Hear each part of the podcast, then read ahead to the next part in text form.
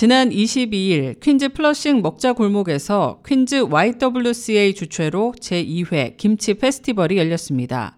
양현주, 주현숙 선생님의 시연과 지도하에 세 번에 걸쳐 김장문화 체험 행사가 진행됐습니다. 약 50여 명의 참가자들이 김치를 직접 만들어 보며 김치에 들어가는 재료와 김치소 버무리기, 채우기 등을 배우며 경험했고 직접 만든 김치는 참가자들이 포장해 가져가기도 했습니다. 또한 김장 문화에서 빼놓을 수 없는 수육과 절임 배추, 김치소 등을 곁들인 점심도 함께 나누었습니다.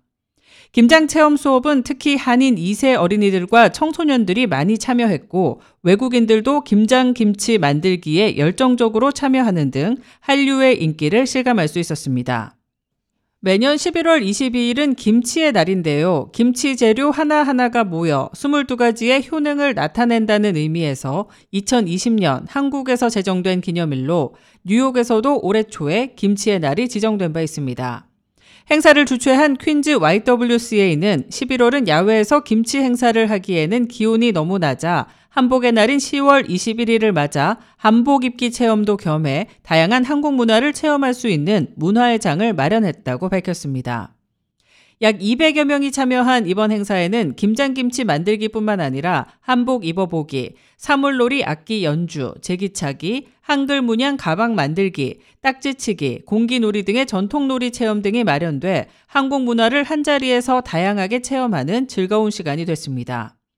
이번 행사에는 존 리우 뉴욕주 상원의원과 뉴욕시 20선거구 샌드라 황 시의원이 함께했으며 한국 문화의 중심지인 플러싱에서 한국을 대표하는 음식인 김치 만들기를 체험하는 것은 굉장한 행운이고 앞으로도 계속 이런 행사가 진행되길 바란다며 김치찌개를 잘 만들고 좋아한다고 전했습니다.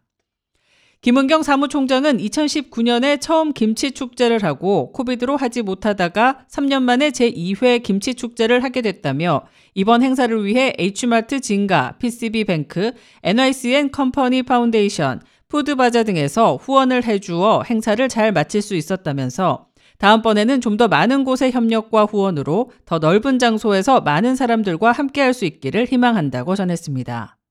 K-Radio 손유정입니다.